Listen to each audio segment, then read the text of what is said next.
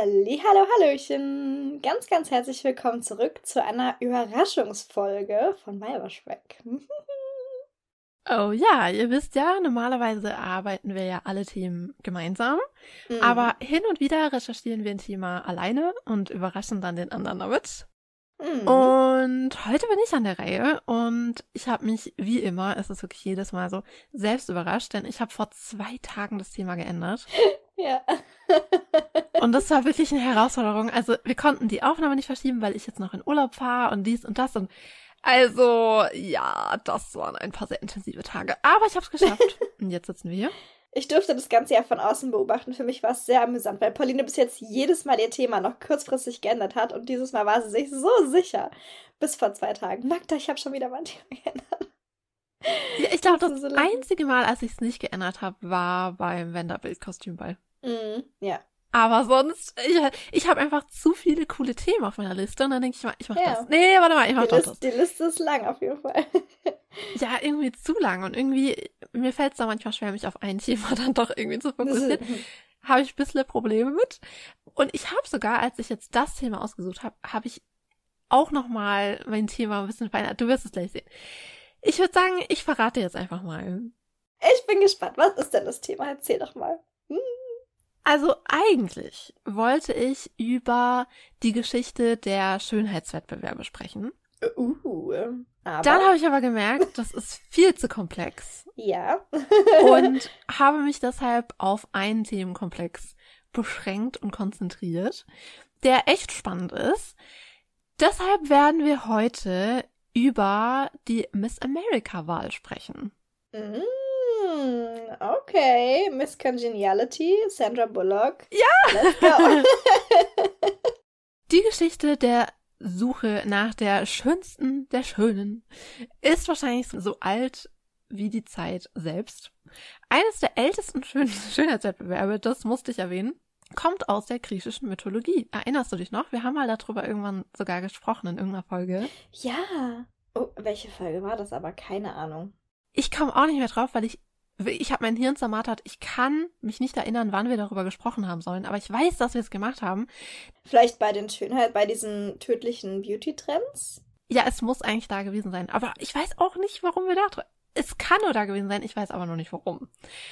Aber damals war es so, also in der griechischen Mythologie war es so, dass alle Gottheiten mal zu einer Hochzeit eingeladen wurden, außer Eris, der Göttin der Zwietracht. Aus Wut darüber schmuggelte sie einen goldenen Apfel in die Menge mit der Aufschrift für die Schönste. Athene, Aphrodite und Hera stritten sich dann, wem der Apfel zustünde. Und rate mal, welches geflügelte Wort davon kommt, von diesem Streit. Wie heißt das? Hallo, Hirnfurz? äh, Streitapfel? Nee. Der Zankapfel. Zam Zankapfel, so heißt der Ausdruck, genau. Der Göttervater Zeus wollte den Streit nicht schlichten und beschließt, dass der Königssohn Paris entscheiden soll, wer die Schönste ist. Die Göttinnen bestechen Paris dann und jede bietet ihm etwas an im Austausch für den Apfel. Und letztendlich gewinnt Aphrodite, nachdem sie Paris die Liebe der schönsten Frau der Welt verspricht. Und in welchem Desaster dieser Wettbewerb endet, wissen wir alle, im Trojanischen Krieg. Man Mhm. sieht also, Schönheitswettbewerbe hatten von jeher schlimme Folgen. Sage ich gar nicht plakativ oder so, aber es ist so. Fakt. Ja. Man denke auch nur daran, was Schneewittchens Stiefmutter so gemacht hat, durch ihren Wunsch, die Schönste im ganzen Land zu sein. Mhm. Das sind doch gute Voraussetzungen für einen Schönheitswettbewerb. Und schon wieder war ein Apfel im Spiel. Äpfel sind irgendwie, weiß ich nicht. Ja, du hast recht, oh mein Gott, daran habe ich gar nicht gedacht. Krass, stimmt. Uh.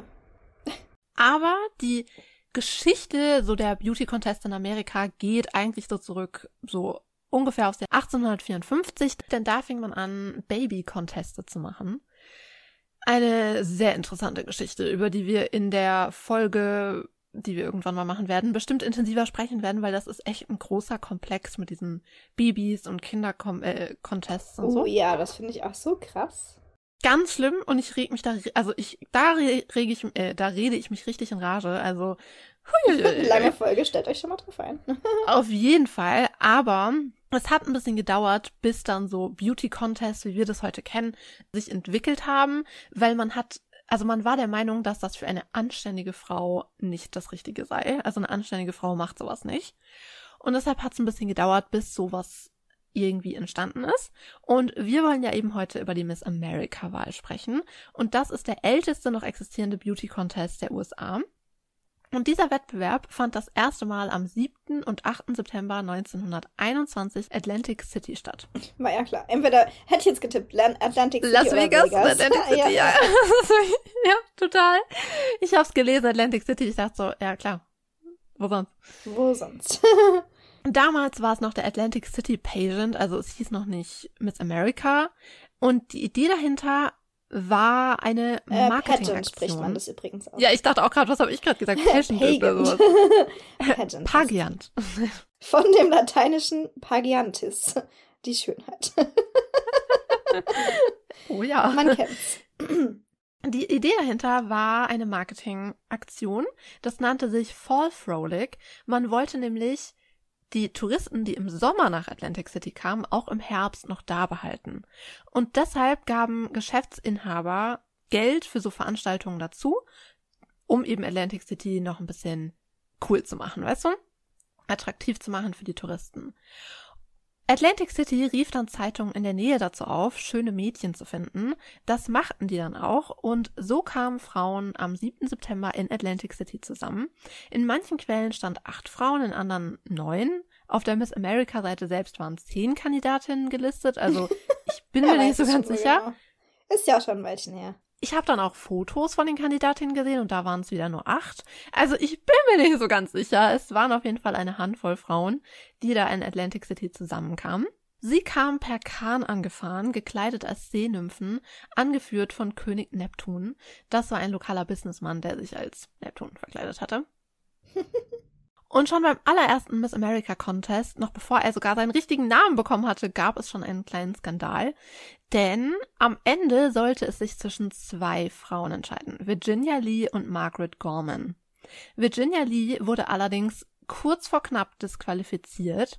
Erstens fand man heraus, dass sie verheiratet war. Ein absolutes No-Go. Außerdem arbeitete sie auch als Schauspielerin und damit war sie also keine Amateurin wie die anderen, also man empfand das als unfairen Vorteil. Außerdem, und ich glaube, das war wahrscheinlich einer der größten Dinge, sie war mit dem Chefrichter gut befreundet. Hm. Und das merkte man kurz vor knapp und dachte sich, "Mm, das ist irgendwie ein bisschen unfair. Also wurde sie disqualifiziert und ich habe ein Interview mit ihr gelesen, das viele Jahrzehnte später stattgefunden hat. Und da war sie noch ziemlich wütend über diese Entscheidung und hat gesagt, also, wenn wir mal ehrlich sind, ich war die erste Miss America. Und mir wurde das unfairerweise weggenommen. Sei es wie sei, letztendlich wurde Margaret Gorman zur ersten Miss America gekrönt. Sie kam aus Washington und war gerade mal 16 Jahre jung. Und mit Okay. ihren nur 1,53 Meter ist sie bis heute die kleinste Gewinnerin. Früher waren Menschen doch auch nicht so groß, Pauline. Aber 1,53 Meter ist schon, ja, klein. Ist, da muss ich immer dran denken, wenn, wenn man irgendwie so liest, so wie groß Sachen früher waren. Zum Beispiel die Betten waren ja früher relativ kurz, weil die Leute halt gesessen haben beim Schlafen. Und lange dachte man ja, dass die Leute einfach wirklich so klein waren früher. 1,40 Meter lang, ayo. Ajo. Aber Margaret war wirklich nur 1,53. Und sie gewann 100 Dollar, das sind heute circa 1700 Dollar, und eine goldene Meerjungfrauentrophäe. Uh. Der Contest kam gut an und so fand er in den Ja, Folgejahren klar, immer wer eine goldene Meerjungfrauen-Trophäe verleiht. Hallo. Äh, Ich hätte es auch gerne. Ich fand das richtig cool. Also sollte ich mal bei einer Misswahl mitmachen, Mann. was ich nicht tun würde. Aber wenn, hätte ich auch gern sowas. Aber, wie gesagt, er fand wieder statt und im Folgejahr und im Jahr darauf, also 22 und 23, gewann eine gewisse Mary Catherine Campbell und daraufhin wurde die Regel erlassen, dass man den Titel nur einmal gewinnen kann. Und das ist auch was, was wir häufiger in der Geschichte von Miss America sehen, dass die Regeln so auf dem Weg erstellt werden, weißt du? Also, Mhm. dass dann immer, wenn was passiert ist, was ihnen nicht gepasst hat, kam eine neue Regel. Also, es ist echt ziemlich häufig passiert. Und so eben hier die neue Regel, man darf den Titel nur einmal haben. Was ich auch richtig finde. Ich fände, das wäre irgendwie unfair. Zwischen 1928 und 32 gab es eine Pause. Da befanden wir uns in der großen Depression und da ist ein Beauty Contest irgendwie unpassend. Die erste Miss America, die nach der Pause gewählt wurde, war Marion Bergeron und die war gerade mal 15 Jahre alt und daraufhin legten die Veranstalter fest, dass die Teilnehmerinnen zwischen 18 und 26 sein müssen.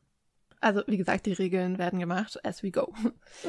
Dieses Alter, Alterslimit, dieses Höchstalter von 26 wird irgendwann dann aber auf 24 wieder runtergesetzt. Nur so nebenbei. Aber ich habe auch Fotos von Marianne gesehen und in 100 Jahren hätte ich nicht gedacht, dass sie 15 Jahre alt ist. Niemand, also, die sieht aus wie 30. Das ist so krass. Oh Gott, krass. Ich meine, klar, Schminke und so, aber wow, richtig krass. Aber ich finde auch gut, dass sie dieses Alter, also dass sie jetzt ein Alters, eine Altersvorgabe haben, weil, also 15 Jahre alt, die ist ja noch ein Kind. Also ich bin schon froh, dass man es wenigstens auf 18 hochgesetzt hat. 1938 wird dem Contest eine neue Kategorie hinzugefügt, der Talentwettbewerb. Und jeder, der schon mal Miss Undercover gesehen hat, weiß, es gibt bei einem Beauty Contest mehrere Kategorien, für die Punkte vergeben werden und ab jetzt eben einen Talentwettbewerb, weil man eben auch zeigen wollte, hey, wir sind nicht nur, hier geht's nicht nur um Schönheit, weißt du, hier geht's nicht nur um Oberflächlichkeit, hier geht's um mehr. Und man wollte sich damit auch ein bisschen von anderen Beauty Contests abheben, die das eben nicht hatten. Und so sehen wir jetzt den Talentwettbewerb, der ja auch bis heute Bestandteil der Miss America-Wahl ist. Mhm. Die Miss America 1945 war Bess Meyerson und das war ein sehr interessanter Fall, denn also sie hat sich angeblich gar nicht selbst beim Contest beworben, sie fand das alles bisschen lächerlich und oberflächlich, aber ihre Schwester reichte Fotos von ihr ein bei der Miss New York City Wahl und auch wenn es nicht ihre Idee war, sie nahm letztendlich teil und gewann. Und das war eben das Ticket zur Miss America Wahl. Und wie gesagt, sie war zunächst nicht begeistert, aber 1945 war das erste Jahr, in dem noch etwas Neues zum Miss America Contest dazu kam, nämlich ein Preisgeld für Bildung, also so ein Sponsorship für deine Bildung. Mhm. Und das war auch was sehr Besonderes der Miss America Wahl. Und das gefiel Bess Meyerson, denn sie hatte Musik studiert und wollte auch gerne weiter studieren und da, ja, hilft natürlich so ein Sponsorship sehr gut. Sie erzählt auch in Interviews, dass sie sich von dem Geld, wenn sie gewinnen würde, ein schwarzes Steinway kaufen wollte. Und das Steinway konnte sie sich kaufen, denn sie setzte sich gegen ihre Mitstreiterin durch und wurde am 8. September zur Miss America gekürt. Und zwar als allererste Jüdin. Yay. Das ist an sich schon cool und weißt du, du musst auch den Zeitpunkt bedenken. 1945. Der Zweite Weltkrieg war gerade so zu Ende. Und mhm. das war ein super, oder er war noch nicht mal zu Ende, weil es wird ja immer vorher gewählt. Also er war auf jeden Fall, es war auf jeden Fall gegen Ende. Und das ist natürlich ein super starkes Zeichen, dass du eine jüdische Frau zur Miss America wählst. Ja, total. Also total toll. Und ich fand's auch, ich habe ein paar Interviews mit ihr gelesen, weil sie hat auch hinterher ein Buch darüber geschrieben und hat halt auch so erzählt, ihr war das zunächst gar nicht so richtig klar, was für eine Riesenbedeutung das hat. Und dann ist sie während sie teilgenommen hat, ist sie dann lauter jüdischen Frauen auf der Straße begegnet, die sich so gefreut haben, sie umarmt haben und gesagt oh. haben, oh, bitte gewinn für uns alle. Das war wirklich was ganz Großes und Bedeutendes für die Menschen. Ich meine, wie gesagt, Zweiter Weltkrieg, der Holocaust. Und das war endlich mal wieder was Schönes, eine gute Nachricht. Das hat für ganz viele Menschen wirklich viel bedeutet. Ja.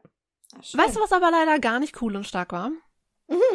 So einiges kann ich mir vorstellen im Laufe der Geschichte ja. dieses wunderbaren Pageants. Ich kann es dir sagen, es war überhaupt nicht cool, wie die Menschen mit Bess umgegangen sind. Hm. Denn noch bevor, also als sie anfing teilzunehmen, legte man ihr nahe, unter einem anderen Namen anzutreten, der weniger jüdisch klingt.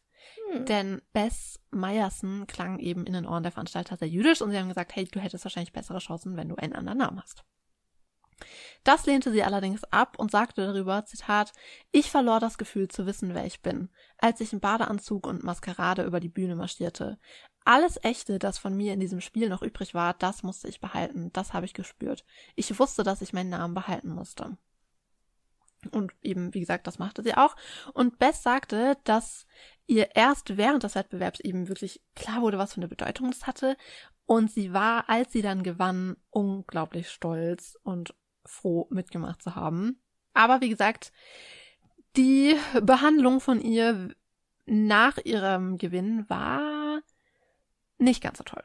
Denn während deiner Miss America-Präsidentschaft, also du bist ja ein Jahr lang Miss America, währenddessen nimmst du einige Tätigkeiten wahr, unter anderem wirbst du für die Sponsoren des Wettbewerbs. Und die Hälfte der Sponsoren entbanden Bess von ihren Pflichten, weil sie sie nicht als Markenbotschafterin haben wollten. Weil sie Jüdin war. Okay. Mhm. Sehr sympathisch. Und generell wurde sie nach ihrer Krönung nicht gerade königlich behandelt. Sie sagte mal darüber, Zitat, ich konnte in vielen Hotels nicht bleiben. Da waren Schilder, auf denen stand, keine Farbigen, keine Juden, keine Hunde. Ich fühlte mich so zurückgewiesen. Da wurde ich ausgewählt, die amerikanischen Frauen zu repräsentieren, und dann behandelte mich Amerika auf diese Art und Weise. Ich fand, das ist richtig hart und ich musste, also ich habe mal wieder geweint bei der Recherche, wie bei vielen anderen Recherchen. Und ich, also bei der Recherche habe ich gerade, wenn es um diese um diese Themen ging, weil wir sprechen später auch noch ein bisschen über Rassismus und boah, das tut mir so weh. Ich kann das gar nicht. Mhm. Ich, oh, das, oh, nee, das kann ich einfach nicht, weil ich auch nicht verstehen kann oder nachempfinden kann, dass es Menschen gibt, die tatsächlich so denken und fühlen und handeln, weißt du? Ja. Ganz schlimm. Ganz, ganz, ganz schlimm. Nach diesen Erfahrungen fing sie an, sich gegen Rassismus und Antisemitismus einzusetzen und der Slogan ihrer Auftritte war You can't be beautiful and hate. Ziemlich cooler ja. Titel, wie ich finde. Ja. Ich finde es ziemlich erschreckend, wie mit Bess umgegangen wurde, aber leider nicht überraschend. Und wie gesagt, wir werden später noch etwas ausführlicher über das Problem Rassismus sprechen, denn die Miss America-Wahl hat eindeutig ein Problem mit Rassismus. Mhm. Das kann ich euch schon mal sagen. 1947 wird die Miss America das letzte Mal im Badeanzug gekrönt. Seitdem wird bei der Krönung ein Abendkleid getragen. Das ist doch schon mal ein Schritt in die richtige Richtung, würde ich sagen. Ah, Feminismus at its finest. Ja. oh ja. Und das sollte auch für lange Zeit der Höhepunkt des Feminismus bleiben. oh, ups. 1949 wurde eine neue Regel erlassen, denn die neue Miss America, Jackie Mercer, heiratete während ihrer Regentschaft und ließ sich scheiden. Das war natürlich ein absolutes Skandal. Und von nun an mussten die Teilnehmerinnen unterschreiben, dass sie niemals verheiratet waren oder schwanger. Weil okay. man muss sich vorstellen, die Miss America ist, das ist America's Sweetheart, weißt du? Die mhm. trifft sich nicht mit Männern. Die ist ein feines Mädchen, das jetzt, ja, weißt du, dass du in die, so ein bisschen wie eine Debütantin. Mhm. Die darf keine Skandale haben und keine Geschichten mit Männern. Das ist undenkbar. Oh ja. Immer schön, wenn sich der Staat in deine Sexualität einmischt. Oh, ja. das geht nämlich die Leute super viel an. Ja, klar. Seit den 50ern ist, der Miss Ameri ist die Miss America-Wahl nicht mehr der einzige Contest, bei dem die schönste Amerikanerin gesucht wird. Sie haben jetzt Konkurrenz bekommen. Und daran Was? sind sie, ich will nicht sagen selber schuld, aber naja. 1951 nahm Yolande Badbees an der Miss America-Wahl teil als Miss Alabama und sie war übrigens Opernsängerin. Und sie gewann. Einer der Sponsoren des Wettbewerbs war Catalina Bademoden und nach der Krönung war es eben üblich, dass man in ihren Modellen für Fotos posiert und das eben bewirbt. Doch Yolande, die sehr konservativ aufgewachsen war, also sie war in ihrem Leben immer nur auf christlichen Schulen und hatte eben dementsprechend Wertevorstellungen, weigerte sich und sagte darüber, ich bin eine Sängerin, kein Pin-up. Ja, richtig. Ja, ganz ehrlich, you do you. Wenn du dich nicht im Badeanzug zeigen willst. Das finde ich auch so. immer so affig bei Germany's Next Topmodel. Da gibt es ja jedes Jahr, in jeder Staffel gibt es einen äh, Unterwäsche und einen Nacktshoot. Und klar, das weiß man, wenn man sich dafür anmeldet. Aber jedes Jahr ist mindestens eine Kandidatin dabei, die das nicht machen möchte. Und statt dass die Produzenten einfach hingehen und sagen, you do you, totally fine, wir haben hier Optionen, die wir stattdessen mit dir machen können und du kriegst trotzdem ein wunderschönes Foto. Wenn du dich nicht ausziehst, kriegst du kein Foto. Bla bla bla bla. Ich verstehe das nicht. Kann man das nicht einfach mal sein lassen? Ich finde das schon so schlimm. Also in den letzten Jahren, gerade so im letzten Jahr und auch im vorletzten Jahr, kam ja super viel über Germany's Next Topmodel. Also super viele Leute haben ja Videos darüber gemacht, bla bla bla. Und mhm. ehrlich gesagt, mich hat das alles nicht überrascht, weil ich meine, wir mhm. beide sind ja aufgewachsen damit. Also, weißt du noch, als wir Teenies waren, das war die Hochzeit von Germany's Next Topmodel. Mhm. Und ich habe das früher auch immer geguckt und von daher, ich habe das ja alles live mitbekommen. Also ich kann mich noch erinnern, wie ich vom Fernseher saß und all diese Dinge gehört und gesehen habe. Ja. Deshalb, mir braucht man nicht erzählen, wie toxisch das ist. Und gerade diese Nacktsachen fand ich schon immer so schlimm. Weil, ganz ehrlich, es gab so viele Szenen, in denen junge, das sind junge Mädchen. Okay, das sind junge Mädchen. Ich meine, teilweise sind die ja auch noch minderjährig und die müssen dann ja nicht komplett nackt sein. Dankeschön. Aber weißt du, auch sagen wir, du bist 18. Du bist eigentlich immer noch ein Kind. Und wenn dann eine große Heidi Klum, die so viel Macht hat, vor dir steht und sagt, du musst es nicht machen, das ist in Ordnung, wenn du es nicht machst, aber dann kann ich dich halt eigentlich auch nicht weiterlassen, weil die anderen machen es und du nicht. Also, mh. Mm. Hört sich stark nach Gruppenzwang an für mich, okay? Ja, und einfach Machtmissbrauch. Und ganz ehrlich, ich finde, keine Frau, so, also niemand, egal wie alt, sollte sich nackt irgendwo präsentieren, wenn sie das nicht möchte. Und also ich persönlich finde, man braucht sich generell nicht. Ne? Also, aber meine Meinung. Aber ich bin ja auch eher von der konservativeren Sorte. Aber dein Körper, deine Regeln. Wenn du dich nackt präsentieren willst, dann tu das. Wenn du es nicht willst, dann krieg ich die Krise, wenn Leute dich dazu zwingen wollen. Und wie mhm. gesagt, das sind junge Frauen. Das sind wirklich junge Frauen. Gerade mal, gerade mal, also wirklich gerade legal ist das, weißt du? Ich hasse das. Und ich sehe auch den Sinn nicht so ganz drin, weil was bringt es mir als Zuschauer, irgendwelchen Leuten nackt beim Posieren zuzuschauen und warum muss das in deiner Mod Mod Mod äh, Modelmappe sein? Also, äh. Aber unsere Yolande, ich finde, der ist so schwierig, ich habe mir extra hingeschrieben, wie er ausgesprochen wird. Unsere Yolande, die wollte das eben auch nicht und wurde genauso gepusht wie heute die Mädels bei Jeremy's Next Topmodel. Also sie erzählt das später in Interviews, dass sie wirklich ganz schön gedrängt wurde, aber sie blieb dabei, sie wollte das nicht machen. Und sie erzählt dann, dass einer der Chefs von Catalina Bademoden ihr drohte, er würde dafür sorgen, dass sie irrelevant werde und er würde, wenn sie das nicht macht, einfach seinen eigenen Contest starten. Und darauf soll sie gesagt haben, das klingt großartig, viel Erfolg dabei. und ich finde das so cool, dass Sehr sie gut. einfach dabei geblieben ist, was sie machen will. Ich finde das so cool. Ja. So kam es also, dass der Bademodenhersteller Catalina sein Sponsoring vom Contest zurückzog und letztendlich sorgte es dafür, dass ein neuer Beauty-Contest gegründet wurde und zwar Miss USA. Uh. Noch kurz zur Klarstellung, der Miss USA Contest ist übrigens der Contest, bei dem Donald Trump seine Finger mit im Spiel hatte. Also man hat ja in den letzten Jahren einige Stories darüber gehört und viele denken immer, es geht dabei um Miss America, aber es ist Miss USA. Ich meine, das macht es nicht besser, aber. Nee, ich wollte gerade sagen. also, die haben alle Probleme, aber ich wollte es nur kurz, ja, einfach nur kurz klarstellen. Dieses Problem ist Miss USA spezifisch. Aber Miss, Miss USA war nicht der einzige Wettbewerb, der neu gegründet wurde. Im gleichen Atemzug wurde auch Miss Universe ins Leben gerufen. Dort soll die schönste Frau der Welt gesucht werden. Und auch da hatte Donald Trump seine Hände mit. Hm. Genau, aber das nur als Information. Wir bleiben natürlich bei Miss America und wandern jetzt weiter. Seit 1954 wurde der Contest im Fernsehen übertragen und erfreute sich wirklich einer riesigen Beliebtheit. Also die 50er und 60er waren eine absolute Hochzeit der Miss America-Wahl. Und das rief so viele Menschen vor den Fernseher, das kann man sich heute gar nicht mehr vorstellen. Das waren so viele Millionen Menschen. Also die Miss America-Wahl war wirklich eine der meistgeschautesten Sendungen in Amerika überhaupt in dieser Zeit. Es war unfassbar Krass. beliebt. Aber ab Ende der 60er verlor die Miss America-Wahl immer mehr an Beliebtheit und es gab, gab auch immer mehr Kritik, vor allem aus feministischen Kreisen.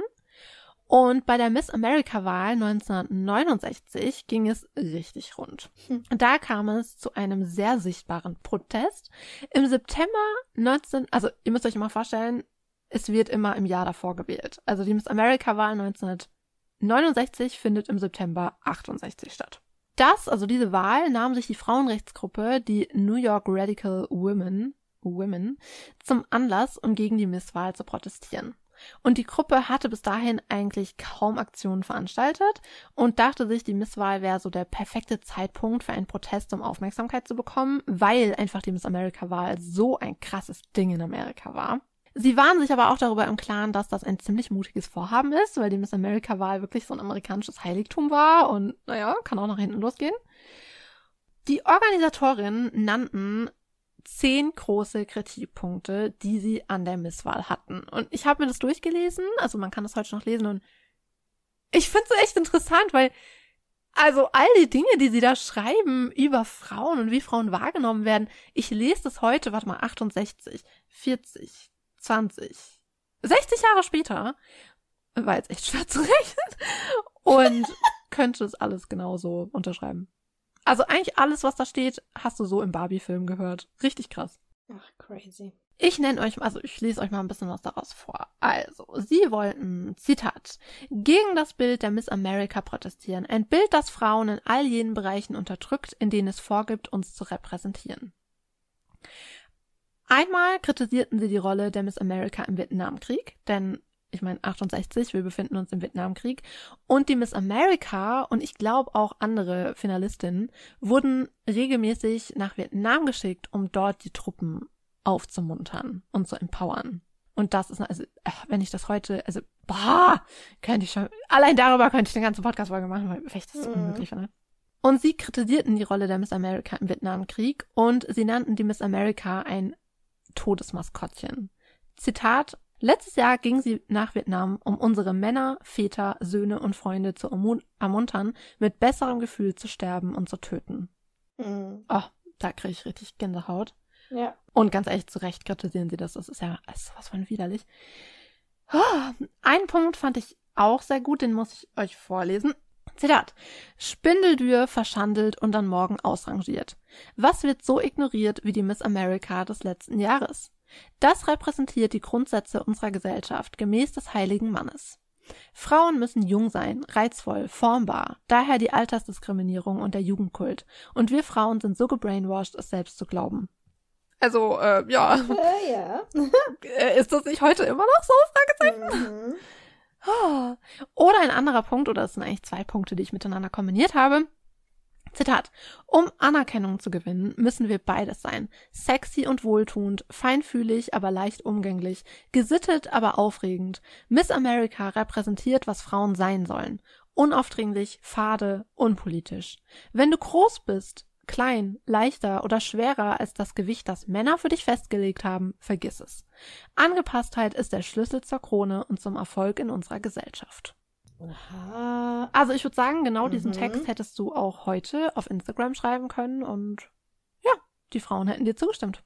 Ja.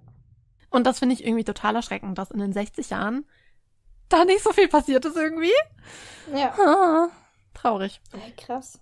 Außerdem warfen sie dem Contest Rassismus vor und wie gesagt, darüber rede ich ja nachher noch ein bisschen. Aber sie sagten auch unter anderem, dass es noch nie eine wahre Miss Amerika gab, also eine amerikanische Ureinwohnerin. Das ist ein bisschen umstritten, weil es gab in den 20ern, also das wird oft so bezeichnet, dass in den 20ern es eine Gewinnerin gab, die eben Native American war.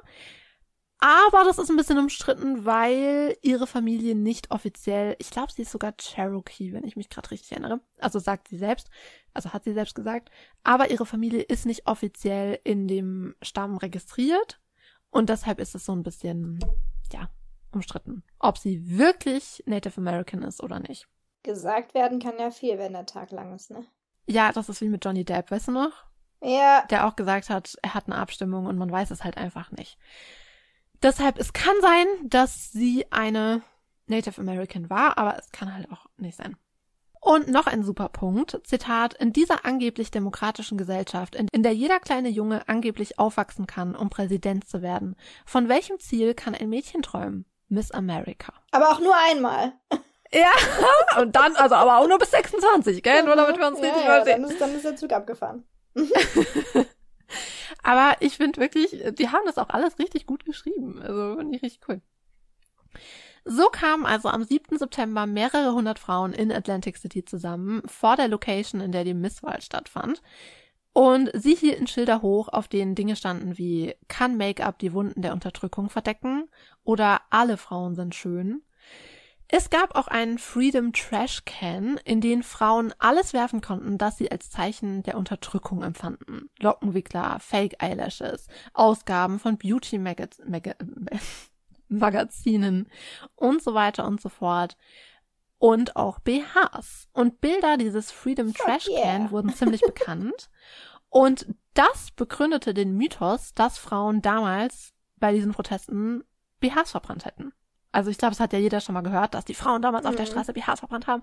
Und ich weiß, dass wir in der Hippie-Folge das auch schon mal angesprochen haben, dass das eben nur ein Mythos ist und nicht stimmt. Also niemand hat dort seinen BH verbrannt.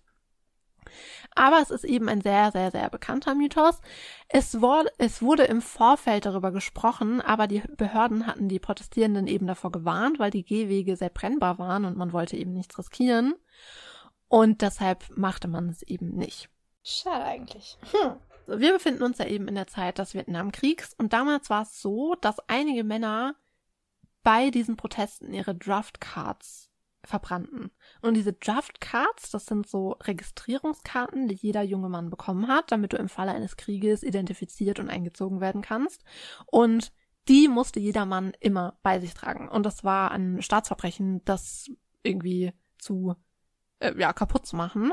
Und aus Protest gegen den Vietnamkrieg haben eben viele Männer das verbrannt. Das war ein großes Ding. Eine Reporterin der New York Post schrieb einen Artikel über Bra Burners and Miss America. Und da hat sie eben diese Verbindung gezogen zwischen den Männern, die ihre Draftcards verbrannt haben, und den Frauen, die ihre BHs dort beseitigten. Und irgendwie hat sich dann diese Vorstellung verselbstständigt von diesen BH-verbrennenden Frauen. Und das hat dann in den Köpfen der meisten Menschen tatsächlich stattgefunden. Aber hat es eben nicht. Ein Kolumnist, Art Buchwald, hat mal Folgendes darüber geschrieben. Oh, Zitat. Der letzte und tragischste Teil der Proteste fand statt, als mehrere der Frauen öffentlich ihre BHs verbrannten. Wenn, halt ich fest. Wenn die durchschnittliche Amerikanerin ihre Beauty-Produkte aufgeben würde, würde sie aussehen wie Tiny Tim und es gäbe für den amerikanischen Mann keinen Grund mehr, etwas mit ihr zu tun haben zu wollen. Ah, Entschuldigung? okay. Dazu fällt nicht mal mir mehr was ein. Oh mein Gott, ich bin eigentlich sehr schlagfertig, aber wow. Oh es gab aber Gott. einige. Es gab einige so. Äh, also, falls ihr euch gefragt habt, wieso diese Frauen beschlossen haben zu protestieren, genau wegen sowas. Ja. Ich möchte jetzt Widerlich. protestieren im Jahr 2023 gegen dieses Arschloch aus den 60ern. Hallo. Ja, aber das Traurige ist, er ist ja nicht alleine. Das, mhm. also, boah, Männer! Das habe ich mir schon gedacht, dass Frauen nicht so eine Revolution anzetteln wegen einem Mann. da muss es ja mehrere geben. Ein Arschloch kommt selten allein. Ja, ja, weise Worte. Äh, boah. Außerdem riefen sie dazu auf, die Sponsorenfirmen zu boykottieren, weil sie eben gesagt haben, Miss America ist einfach auch ein totaler Konsum Traum, weißt du, du hast diese Sponsorfirmen und die Miss mhm. America macht dann Werbung dafür. Also das ist eigentlich eine wandelnde Reklametafel und deshalb haben sie halt gesagt, hey, boykottiert das. Eine sehr bekannte schwarze Aktivistin, Florence Kennedy, kettete sich an eine Miss America Puppe, um zu zeigen, wie sehr Frauen an die Schönheitsideale gekettet sind. Und einige von ihnen gingen auch zum Contest selbst und hielten Schilder hoch, auf denen stand Befreiung der Frau. Sie wurden dann aber aus dem Raum entfernt. Aber immerhin waren sie da und haben eine Message geliefert. Sie bestanden darauf, nur von weiblichen Reporterinnen interviewt zu werden. Und in einem Interview erzählt eine der Mitorganisatorinnen, dass das nicht daran lag, dass sie gehofft haben, von Frauen besser dargestellt zu werden. Also so naiv waren sie nicht, weil auch Frauen können echt fies sein. Sondern ihnen lag was daran, diesen Frauen eine Story zu geben. Weil damals bekamen Reporterinnen oft nur Stories über Mode oder Blumenshows oder Society.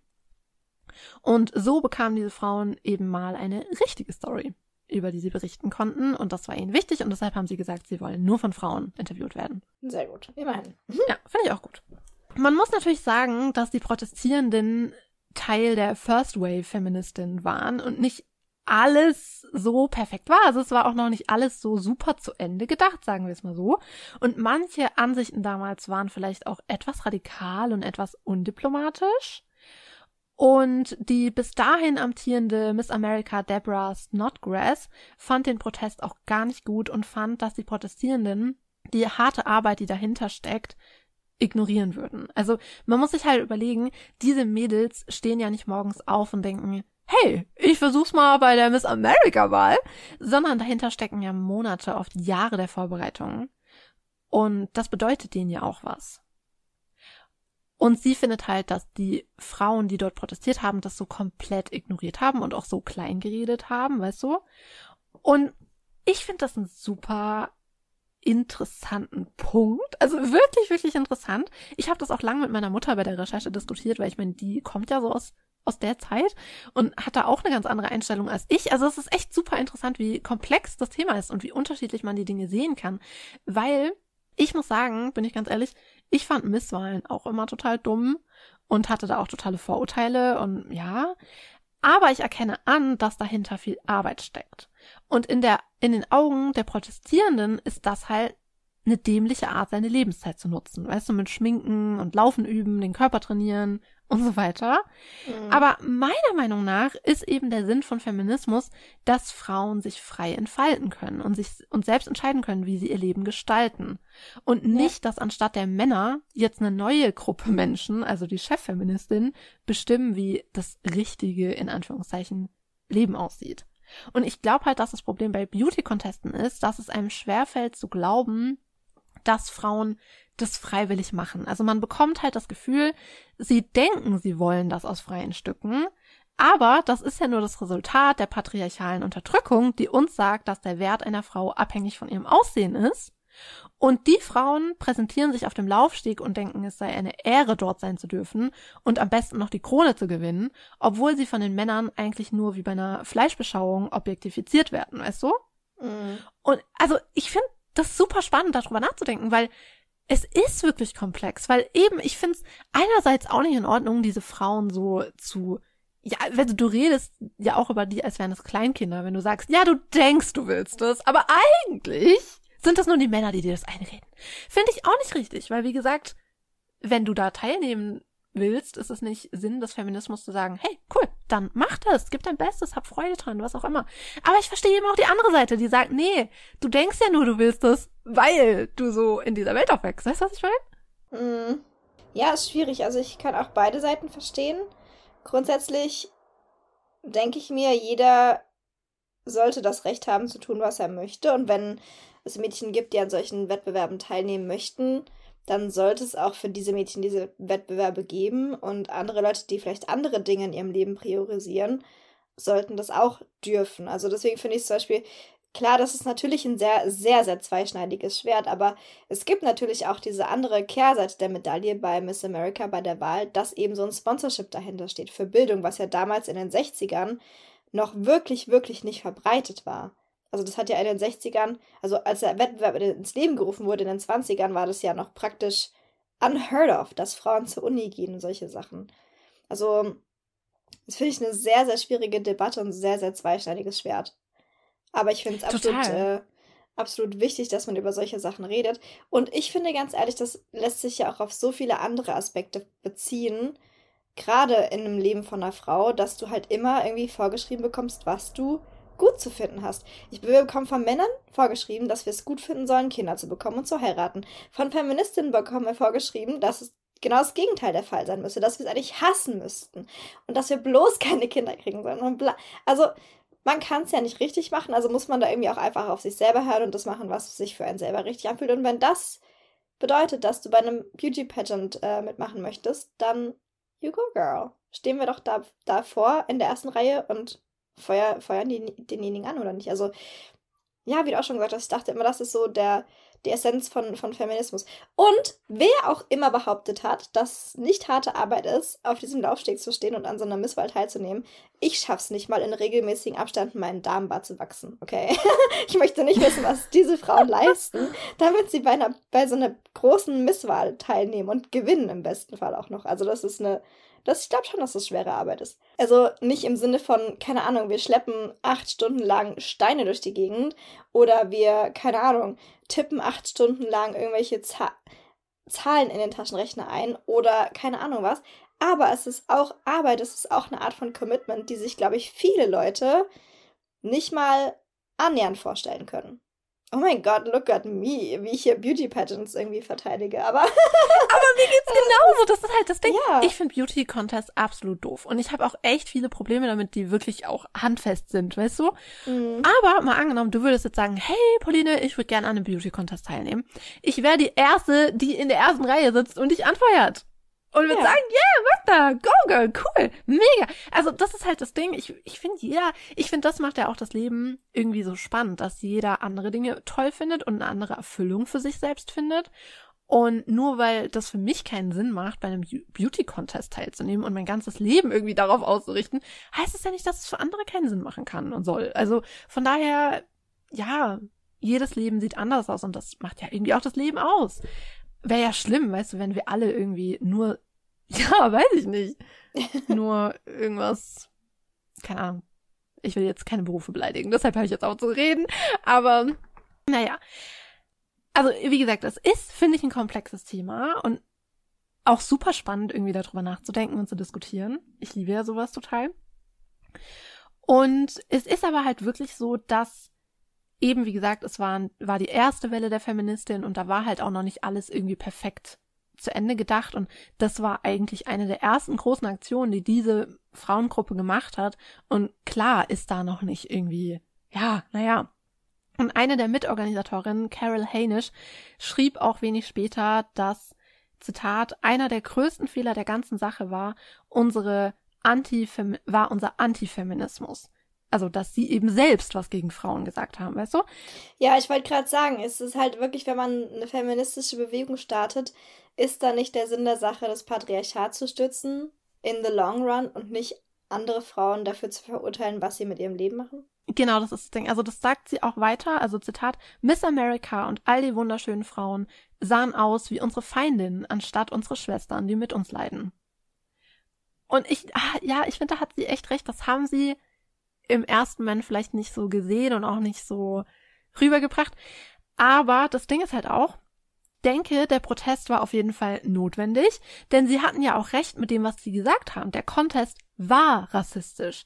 Die Rolle des Contests im Krieg war sehr problematisch. Mhm. Und ich denke, nur wenn sie ihre Botschaft etwas diplomatischer rübergebracht hätten, hätten vielleicht noch mehr Menschen zugehört und angefangen, ihre Glaubenssätze zu, zu hinterfragen. Oder ist natürlich auch eine Möglichkeit. Wenn sie das so gemacht hätten, hätte ihnen vielleicht niemand zugehört, weil der Protest keinerlei Aufmerksamkeit bekommen hätte, weil er so unspektakulär gewesen wäre.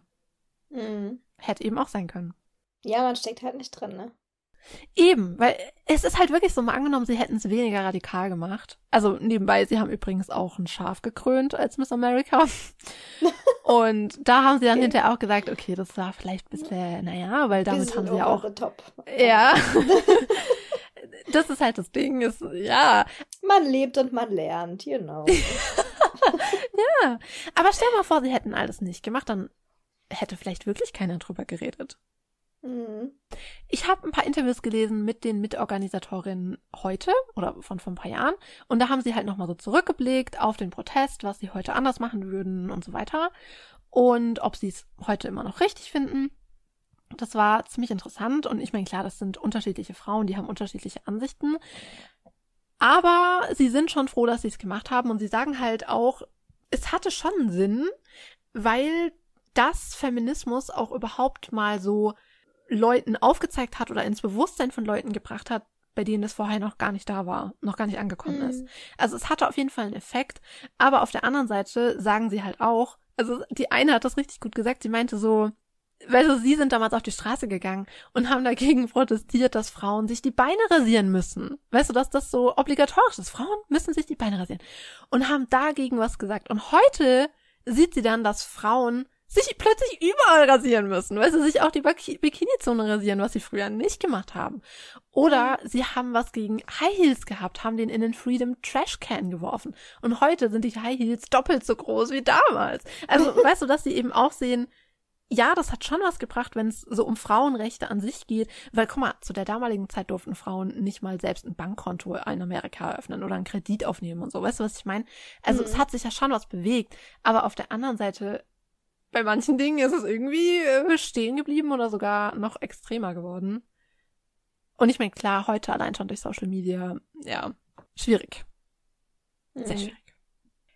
Aber wir kommen jetzt zu einem weiteren sehr schwierigen Kapitel. Denn in den 80er Jahren gab es einen sehr großen Miss America-Skandal. Und du hast doch auch das With Housewives geschaut, oder? Ja. In der letzten Staffel kommt ja eine neue Housewife dazu, Renee. Mhm. Und ich fand die ziemlich cool, muss ich sagen. Und auch ziemlich hübsch. Also ich weiß noch, als ich das erste Mal gesehen habe und dachte, boah, die ist so hübsch. Aber was ich aber nicht wusste, auch sie war eine Miss America. Uh. Die Frau, die Renee spielt, ist Vanessa Williams und sie wurde 1983 als erste Afro Afroamerikanerin zur Miss America gewählt. Und das müsst ihr euch mal überlegen. Wie gesagt, Miss America fing an 1921 und 1983 wird sie als erste Afroamerikanerin Miss America. Das finde ich schon, ja, spät, sagen wir es mal so. Mhm. So, sie war, also sie hat sich auch sehr gefreut. Und bei Vanessa Williams zum Beispiel sieht man auch, wie komplex das Thema ist, weil sie stand gar nicht unbedingt auf Beauty-Conteste, sondern sie wusste, dass das halt eine Möglichkeit ist, Geld zu bekommen für deine Bildung. Mhm. Und das wollte sie haben und deshalb hat sie teilgenommen. Und da sieht man halt mal wieder die, die Motivation, also der Ansporn, warum die Frauen da teilnehmen, ist auch unterschiedlich. Und damit sollte man sich vielleicht auch auseinandersetzen, bevor man das kollektiv verurteilt. Ich kann nicht glauben, dass ich wirklich langsam anfange, Beauty-Contests zu verteidigen. Aber Was ist ist mit mir so, also, ja. Aber ich finde auch das ist eine Form des Feminismus, dass man sich mit Dingen auch erstmal beschäftigt, bevor man sie verurteilt. Naja, Mhm. während ihrer Regentschaft kam es dann aber zu einem sehr großen Skandal. Eigentlich dem größten fast in der ganzen Geschichte. Denn das Penthouse-Magazin veröffentlichte freizügige Fotos von Vanessa Williams. Und das war natürlich ein Riesenskandal. Deshalb trat sie von ihrem Titel zurück, also sie gab ihre Krone zurück, obwohl man ehrlicherweise sagen muss, das hat sie nicht freiwillig gemacht, also sie wurde wirklich sehr unter Druck gesetzt von den Verantwortlichen, ihren Titel zurückzugeben. Und das war das allererste Mal in der Geschichte der Miss America, dass eine Miss America zurückgetreten ist und ihren Titel hergegeben hat. Mhm. Was ich aber richtig krass finde, in ihrer Rücktrittsrede machte Vanessa sehr klar, dass die Fotos im privaten Rahmen mit dem Fotografen entstanden seien und sie nie einer Veröffentlich Veröffentlichung zugestimmt hatte. Also sie war auch noch mega jung, als es aufgenommen wurde, ich glaube 19. Mhm. Und sie hat nicht zugestimmt, dass das veröffentlicht wird. Wo habe ich das schon mal gehört? Ah, in jedem dieser Magazine gefühlt bis jetzt. Wir erinnern Oh uns zum Gott. Beispiel an den Start vom Playboy-Magazin Mhm. mit Marilyn Monroe. Also ich habe auch das Gefühl, diese Story hat man schon sehr oft gehört und ich finde es richtig krass, weil guck mal, diesem Mädchen, die war noch mega jung, als das passiert ist, dieser jungen Frau ist wirklich was richtig krasses passiert. Sie hat im privaten Fotos gemacht, dachte, es kommt niemals raus, das wird niemand, also sie hat auch gesagt, dass diese Fotos so gemacht wurden, dass ihr gesagt wurde, sie wäre darauf gar nicht zu erkennen. Also das sind nur so Silhouetten und so, also dass man nicht mal erkennt, dass sie es ist. Mhm. Und ich meine, gerade auch wenn du jung bist, weißt du, und du hast nicht viel Geld und so weiter und so fort. Und eben, du denkst, keiner erkennt mich und das wird eh nie jemand sehen, dann, ja, macht man sowas vielleicht auch eher mal. Und wenn dann sowas, also wenn das dann veröffentlicht wird gegen deinen Willen, das ist richtig, richtig, richtig schlimm, wenn dir sowas Mhm. passiert. Und ich find's so krass und ich finde, also, ah, kann ich mich 100 Jahre darüber aufregen, dass Miss America nicht hinter dir steht und dich beschützt und dich unterstützt, sondern dich dann dazu drängt, deinen Titel herzugeben. Weißt du, dass sie nicht Ja. auf deiner Seite sind? Ja. Boah. Und guck mal, das sind nicht die 50er, das sind die 80er. Das finde ich schon heftig. Es überrascht mich nicht, weil kannst du dich noch vor ein paar Jahren erinnern, ein paar Jahren, ich werde alt, vor ein paar Jahrzehnten, als es doch mal so eine Welle von geleakten Celebrity-Nacktfotos gab? Ja. Das war doch auch ein Riesending. Und da hat man ja auch gesehen, wenn so Celebrities ge, äh, geblackmailt werden, also erpresst werden mit Nacktfotos, das ist ein Riesending gewesen, weil das halt deine Karriere zerstören konnte. Mhm. Obwohl ja eigentlich den Leuten was Schlimmes passiert. Aber irgendwie war das so eine richtige Täter-Opfer-Umkehr immer. Ich meine, ist heute teilweise auch noch so, aber ich finde, heute sieht man die Dinge schon ein bisschen anders, Gott sei Dank. Deshalb hat es mich nicht überrascht, als ich die Geschichte gelesen habe. Aber sie hat mich sehr erinnert an das, was die Protestierenden von 68 gesagt haben, weil die haben doch gesagt, dass Miss America, also in all den Bereichen uns unterdrückt, in denen sie eigentlich vorgibt, uns zu unterstützen.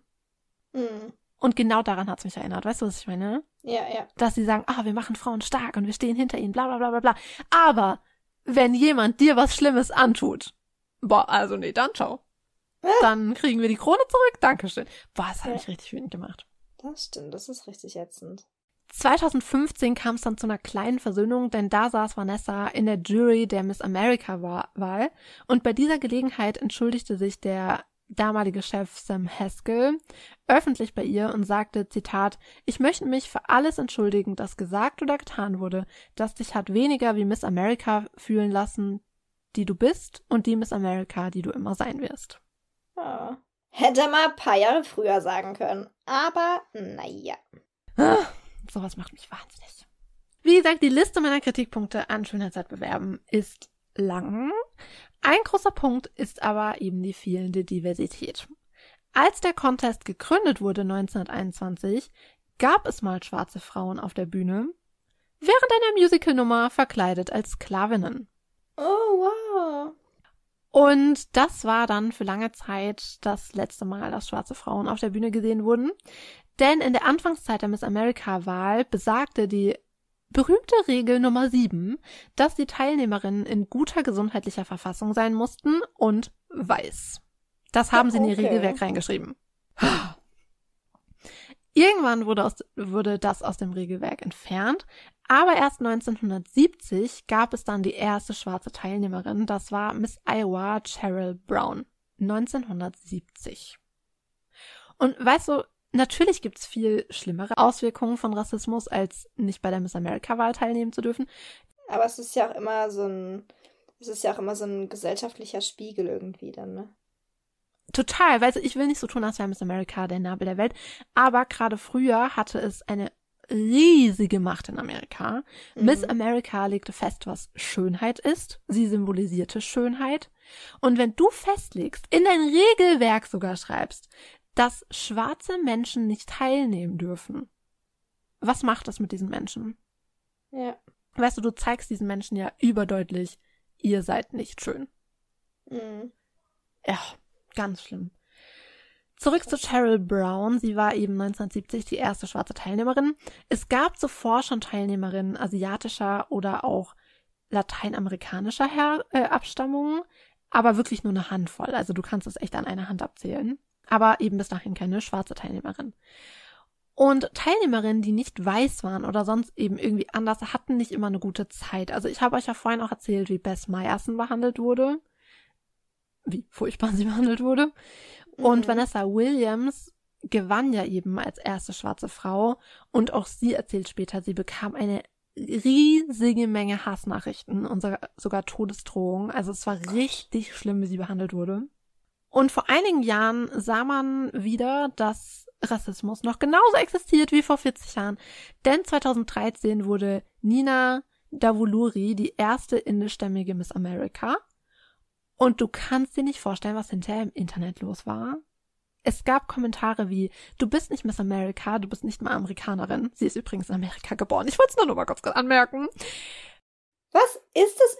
Oh mein Gott, kurzer Rand. Was ist es übrigens immer mit Amerikanern, die anderen Amerikanern vorwerfen, mit einer anderen Hautfarbe zum Beispiel, du bist kein Amerikaner. Das ist genauso wie Barack Obama seine Geburtsurkunde zeigen musste. Kein anderer Präsident bisher musste das. Niemand von euch ist Amerikaner, außer die fucking Native Americans. Können wir das mal kurz so. Entschuldigung, wenn ihr gerade Kopfhörer auf habt, ich schrei gerade voll rum, aber oh mein Gott, dieses, dieser Begriff Amerikaner, es sind halt wirklich nur die Na- Native Americans. Ich weiß nicht, warum die Amerikaner immer sagen, "Äh, geh zurück da, wo du herkommst, oder du bist kein richtiger Amerikaner, oder du bist überhaupt kein Amerikaner, oder whatever. Oh mein, wer im Glashaus sitzt, wer im fucking Glashaus sitzt, wirklich. Wirklich, Jeff? Es ist so krass. Oh. Also ich meine, das wisst ihr jetzt da draußen vielleicht nicht unbedingt, aber Magda und ich unterhalten uns oft über Amerika. Das ist echt so Mhm. ja, Thema, über das wir häufiger reden. Und ja, Hauptaufreger, also, Thema Nummer eins. ja, es gibt halt auch so Oft viel, worüber man sich aufregen kann. Mhm. Also im Ernst. Und weißt du, eben, das ist 2013, okay? Und sie wird beleidigt von Internetidioten. Das ist der Wahnsinn. Also sie wurde auch permanent irgendwie als Araberin und Muslimin bezeichnet. Als ob das Beleidigungen wären. Das finde ich halt auch so krass, weil das immer in den Artikeln so steht, so, sie wurde als Muslimin bezeichnet. Ich denke mir so, selbst wenn sie Muslimin wäre, wäre es übrigens nicht schlimm, nur mal kurz so nebenbei. Mhm. Aber es wurde natürlich als Beleidigung benutzt von diesen Menschen. Könnt ihr euch vorstellen? Und sie ist es übrigens nicht mal.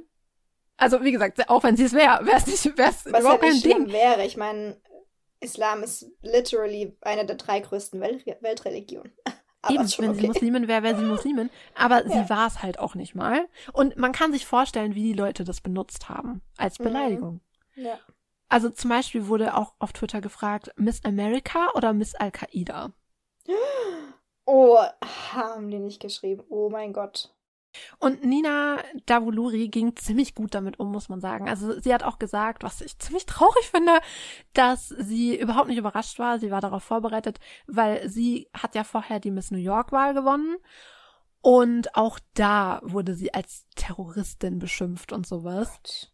Und deshalb wusste sie halt schon, wie das sein kann. Aber sie hat auch gesagt, was ich schön finde. Sie meinte, dass es ja auch die Gegenseite gibt. Also weißt du, es gibt diese Idioten, die so schlimme Sachen schreiben, aber auf der anderen Seite gibt es ja auch ganz viele tolle Leute, die sie dann in Schutz nehmen und hinter ihr stehen und so. Und weißt du was? Oh, ich könnte mich jetzt schon wieder über... Ah, Amerika. Denn es gab in den Top Ten eine andere Frau. Ich glaube, das war... Was, Miss Iowa? Ich bin mir gerade nicht mehr ganz sicher, weil ich habe so viele Miss-Leute gelesen. Ich bin ganz verwirrt. Ich glaube, aber es war Miss Iowa. Und die wurde halt bezeichnet so als die die Amerikanerin. Weißt du, sie war blond und Mhm. bla bla bla. Und interessanterweise, sie war die erste Frau in der Geschichte der Misswahl, die während der Bademodenpräsentation offen Tattoos gezeigt hat. Mhm. Was jetzt eigentlich gar nicht nach America's Sweetheart klingt. Ich meine Tattoos. Aber das Tattoo war ein Gebet, das sie sich hat tätowieren lassen. Ah Ja, und zwar natürlich ein christliches Gebet, ja, ja. Auf jeden Fall. Und sie war auch, ich glaube, sie war selbst in der Navy oder irgendwie so, oder auf jeden Fall irgendwas mit Soldaten. Wir wissen sehr gut Bescheid über Militärs der Welt. Irgendwas mit Soldaten. Ja, irgendwas mit Soldaten. sie war irgendwas. Was Irgendwas. Unnötiges, bei dem sich Leute die Köpfe einhauen für nix. Genau, ich, wieder ich nix. glaube, ich will es auch gar nicht genauer wissen. Und gerade, ich hab, ich bin, ich bin durch und durch Pazifistin. Und gerade wenn es um, um amerikanischen Nationalstolz und auch Militärstolz geht, Leute, da, Magda weiß es, ich könnte mich darüber sehr lange aufregen. Das Mhm. ist ein grauenhaftes Thema. Und wir wissen ja aber, wie Amerikaner über ihre Truppen denken. Brauche ich euch ja jetzt nicht lang und breit erklären. Und deshalb war, ich sage jetzt einfach mal Miss Iowa, weil ich bin mir zu 99% sicher, es war Miss Iowa, wurde sie halt voll gefeiert. Weißt du, so sie, sie ist die Amerikanerin. Und als man dann aber gesehen hat, dass sie nicht gewonnen hat, sondern stattdessen eine indischstämmige Frau, Eine Terroristin. möglicherweise Muslimin, da war es dann halt, ja, vorbei für ganz viele Idioten im Internet. Oh. Einfach nur grauenhaft. Aber äh, nochmal kurz zurück zum Rassismus, denn ihr erinnert euch ja noch an die Proteste von 68. Und die Proteste waren damals, 68, nicht das einzige, das stattfand während der Misswahl. Es gab nämlich noch eine zweite Misswahl. Und zwar die Miss Black America. Ebenfalls in Atlantic City, ein Steinwurf von der Miss America-Wahl entfernt. Gegründet wurde sie von J. Morris Anderson, einem Geschäftsmann aus Philadelphia. Denn seine Tochter hatte den Wunsch, Miss America zu werden, aber das ging eben nicht aufgrund ihrer Hautfarbe. Und so rief er einen eigenen Contest ins Leben, Miss Black America. Und der, Contest, der Contest existiert auch heute noch und ist somit der älteste Beauty Contest in Amerika für Women of Color. Und das Ziel war es, Zitat, die schwarze Frau in all ihrem Anmut, Haltung und Schönheit zu zeigen und ihr ein Weltklasse-Event zu bieten, das ihre Standards, Talente und Herkunft feiert. Sehr gut. Sehr toll. Und weißt du, was mich sehr getroffen hat? Sie schreiben auf ihrer Seite, Zitat, dass der Contest mehr als ein Protest gegen das negative Selbstbild, das schwarze Menschen sich selbst auferlegt haben, ist, als gegen die Mächte, die uns dieses Bild aufgebürdet haben. Mhm. Und das ist ein echt interessanter Punkt, darüber reden sie auch länger auf ihrer Seite, dass eben das Schlimme damals war, wenn du so lange gesagt und gezeigt bekommst, du bist nichts wert, du bist nicht hübsch, Mhm. dann glaubst du das irgendwann. Ja. Und dass dann halt irgendwann Mütter angefangen haben, die Haare ihrer Töchter auf grausamste Art und Weise zu behandeln, damit sie glatter sind, äh, glatter Mhm. sind. Oder, weißt du, zum Beispiel so Klammern auf die Nase zu stecken, dass sie nicht so breit werden Ja, und so ja. weiter und so fort. Also gab's ja alle möglichen Sachen. Und das, also das sagen sie ja hier eben, dass der Contest eben sowas war, um dagegen zu rebellieren, um zu zeigen, nein, ihr seid schön. Und gar nicht unbedingt eben gegen diese Mächte, die das überhaupt erst äh, ja überhaupt erst befeuert haben, sondern sie wollten eben den Frauen zeigen, ihr seid wunderschön, wie ihr seid, ihr braucht nichts an euch zu verändern. Und die erste Miss Black America wurde dann Sandra Williams, die nach ihrer Krönung sagte, Zitat, mit meinem Titel kann ich schwarzen Frauen zeigen, dass sie ebenfalls schön sind, auch wenn sie große Nasen und dicke Lippen haben. Es ist wichtig, das immer wieder und wieder zu sagen, denn für so lange Zeit hat es niemand von uns geglaubt. Ja, oh, das ist echt schön. Es tut mir aber richtig im Herzen weh, wenn ich mir, oh, wenn ich mir das vorstelle. Was, ich habe auch einen Artikel gelesen von, ich war, keine Ahnung von wem es war, wie gesagt, es waren zu viele Frauen, aber das war auch eine schwarze Frau, die auch erzählt hat, dass sie früher als Kinder, wie gesagt, Miss America, das war das Fernsehding halt damals. Und dass sie das immer als Familie zusammen geguckt haben, dass sie aber immer, also sie waren interessiert und wollten das sehen, weil es war halt so das Ding, aber was für ein Schmerz das für sie war, als sie dann ein bisschen älter geworden ist und verstanden hat, sie kann da nicht teilnehmen. Mhm. Und ja, ich glaube, das kann man sich ehrlich gesagt als weiße Person, deshalb will ich jetzt auch gar nicht mich so aufspielen, als hätte ich voll die Ahnung. Ich glaube, als weiße Person, die noch nie von Rassismus betroffen war, man kann sich das nicht vorstellen, wie sich das für Menschen anfühlt, die das erleben müssen. Aber es hat mir auf jeden Fall sehr wehgetan, diese Dinge zu lesen. Und ich bin richtig froh, dass sie dann ihren eigenen Contest ins Leben gerufen haben. Ja. Ja, das ist es halt. Also gerade dieses, dieses Ding, was du auch gerade gesagt hast, dass sie, also gerade bei den, bei den Mädchen halt dann wirklich schon in sehr frühem Alter wirklich die Haare mit sehr krassen Chemikalien behandelt werden, dass sie glatter werden, dass die Nasen nicht so dick werden und so weiter und so fort. Also ich war ja sehr, sehr viele Zeit in, in Marokko, habe ich ja verbracht und da ist es immer noch, ich weiß natürlich nicht, wie es in den 80ern war, aber da ist es immer noch, dass zum Beispiel Keratin für deine Haare sehr hoch im Kurs steht, dass zum Beispiel Aufhellungscremes für dein Gesicht sehr hoch im Kurs stehen. Also da ist es immer noch so ein, so ein Ding, dass man, je dunkler die Hautfarbe, umso weniger geschätzt wirst du von der Gesellschaft. Vielleicht nicht öffentlich in your face, aber es ist schon auch selbst dort so, wo ja die Leute grundsätzlich schon auch eher eine dunkle Hautfarbe haben als hier dass es da so ein internalisierter Rassismus irgendwie stattfindet, dass man einfach wirklich teilweise benachteiligt wird, wenn man dunklere, also je dunkler deine Haut, umso mehr Nachteile gegebenenfalls. Selbst in solchen Gegenden. Also es ist so heftig, was, was dieser Rassismus, also dieses Ungetüm Rassismus über die Jahrhunderte irgendwie angerichtet hat. Nicht nur hier bei uns im Westen, sondern generell überall auf der Welt. Also das hört man ja auch voll oft, wenn ich, wenn ich zum Beispiel Dokus schaue über, über zum Beispiel dieses Indian Matchmaking auf, auf Netflix, habe ich letztens geschaut und habe dann dazu ein bisschen mich mehr schlau gemacht und sowas und habe dann auch Dokus gesehen, in denen dann auch gezeigt wird, dass äh, Mädchen wirklich schon in vorm Teenageralter, bevor die das Teenageralter erreichen, schon anfangen mit aufhellenden Gesichtscremes und so weiter und so fort. Und nicht, weil sie es wollen, sondern weil es ihnen von der Gesellschaft aufgezwungen wird. Also das muss man wirklich sagen. Das kann man vielleicht über, über Rasieren zum Beispiel. Es ist genauso eine Debatte. Warum rasieren sich Frauen? Weil sie es wirklich wollen oder weil sie das Gefühl haben, sie müssen. Aber kleine Mädchen in Indien haben das Gefühl, sie sind nicht schön, weil sie dunkel sind. Und ich finde es so eine schlimme Vorstellung, dass du dich als Mensch und gerade als Kind irgendwie weniger wert fühlst, nur weil du eine bestimmte Hautfarbe hast. Wenn man jetzt zum Beispiel sagt, im Regelbuch festhält, man darf nicht dran teilnehmen, wenn man vorbestraft ist oder solche Geschichten, dann sind das ja Fehler, die du selbst gemacht hast, die du dir selber hast zukommen lassen sozusagen.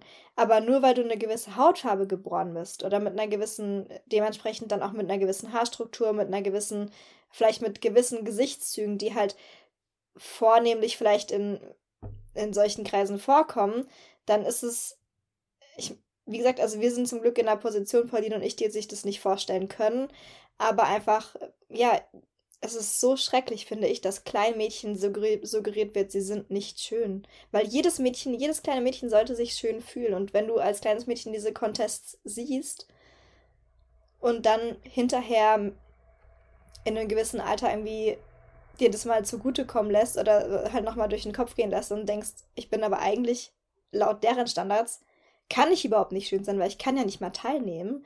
Das ist, ich weiß nicht, das muss so heftig sein. Total, ich meine, weißt du, ich will das auf gar keinen Fall vergleichen, um Gottes Willen. Ich hoffe, ihr versteht mich.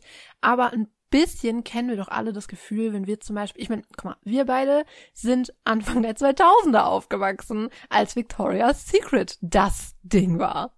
Ja. Und das war Schönheit, ein Victoria Secret Engel zu sein. Das Ja. waren die schönen Frauen. Und wenn du nicht so ausgesehen hast, dann warst du nicht schön. Ja. Ja, und das wird ja dann auch immer, also ich meine, das wird ja dann auch immer so dargestellt, so, ah, das ist so ein unerreichbares Schönheitsideal, so schlank zu sein, bla bla bla. Ja, schon, aber literally, das ist ein unerreichbares Schönheitsideal, wenn du den Schönheitskontest in den 60ern siehst und dann feststellst, ich kann da nicht mal teilnehmen. Weißt du, ich meine, also das ist ja, das ist ja wirklich ein unerreichbares Schönheitsideal. Und das bedeutet ja im Umkehrschluss, dass du auf gar keinen Fall schön sein kannst.